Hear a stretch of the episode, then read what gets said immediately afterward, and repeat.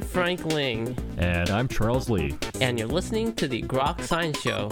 That's right, it's a weekly look at the world of science, technology, and their effects on our daily lives. Coming up on today's program, Robyn Cruze will join us to discuss making peace with your plate. So stay tuned for all of this. Plus the Grokatron 5000. And our world famous question a week. Coming right up.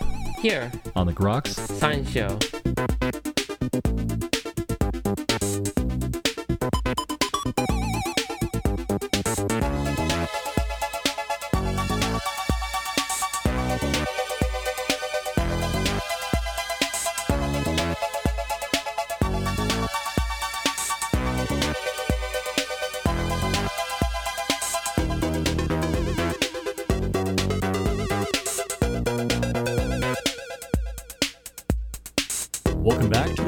Science Show. Well, the estimated 70 million people who suffer from eating disorders and their loved ones, as well as adults who have overcome eating disorder behaviors, may still have eating disorder thinking. Well, joining us today to discuss this issue is Ms. Robyn Cruze. Ms. Cruze is a mental health advocate, well known published author, public speaker, and coach, and is the Eating Recovery Center's National Recovering Advocate. She's also a well known actress, having performed across the globe in film and TV, and has written the new book, entitled Making Peace with Your Plate. And Ms. Cruze, thank you very much for joining us today on the Grok Science Show. Thanks for having me. I really appreciate being on. Well, it, it's certainly our pleasure, and certainly, I think, a fascinating issue. I think the path for those who may have eating disorders goes beyond just the initial dealings with it, more the recovery and issue as well. I'm curious why you decided to write this book. Yeah, I mean, I decided to write this book because I had struggled for so many years, and I really um, thought that there was no way out of the eating disorder. And um, once I had gained recovery and really found some insights about, uh, you know, especially around the food and the body image, like how do I rebuild my relationship to my body and the food that I put in it, and um, how I could overcome it. I really felt the need to share that with people because I think that there's this myth that eating disorders are all about weight and body.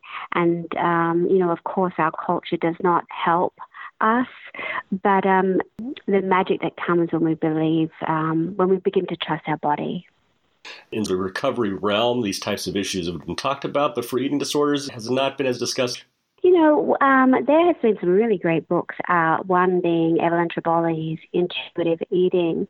Uh, the the approach for me has come from, um, you know, having had to create this approach for myself and what worked for me, um, and that was, you know, it's great to be a mindful eater, which really means learning to eat when we're hungry, stop when we're full, taking our cues from our body, um, which is so intelligent.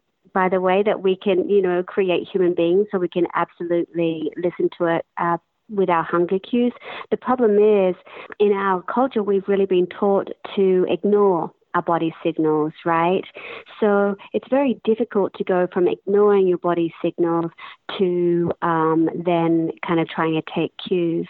So, um, along with a bunch of help from um, many, many registered dietitians throughout the country, Espra and I created this model for those uh, readers, which included creating a structured approach so our mind and our bodies um, were getting the nutrition that it needed so that we could think clearly and our body wouldn't go into deprivation. Because we know, you know, when our body's in deprivation, it has to kind of uh, go the other way, swing the other way, and start binging. So, how do we create a safety net to explore our body's signals? And then, how do we create optimum health from a place of um, having a relationship with our body and the food we put in it? A lot of this becoming more aware, as you said, with your body, and sometimes it's a little bit difficult. Yeah, so I think that there's three tiers outlined within Making Peace with Your Plate, the book, and the three tiers is the structured approach, the mindful approach, and the optimum health approach. Um, really, I think the most important thing is the structured approach because no matter what, we can keep coming back to that you know, in the structured approach, it's about eating three meals a day and a few snacks in between. But the meals are really consistent of, uh, you know, protein, grains, fruit and vegetables, and fats um, and making sure that we eat them every day. But I think the biggest thing is the psychology around it. You know, um, having the willingness to throw away what we think we know about food or what we've been told about food, uh, the good and bad foods. Uh, these are foods that are healthy, these are foods that are junk foods. Throwing away all that we think we know about food in order to create a new relationship with it. I think that is um, really the goal. And it sounds very scary to many people, right? Whether we have an eating disorder or not, we can be very scared by that because what's going to happen to our body if we if we kind of throw away what we think we need to know?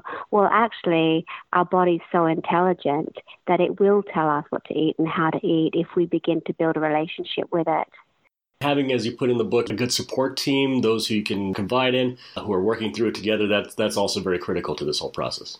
Yeah, when we're trying to overcome an eating disorder, you know, when we're talking about the body conversation, that's great for anybody who's trying to create a healthy relationship with their body and, and dieting. But when we're talking about an eating disorder, let's be clear that it's a mental health issue. It is a mental illness that, um, that has a highest mortality rate out of any mental illness, and that requires um, a treatment team um, and definitely a support team. So it goes beyond body and food.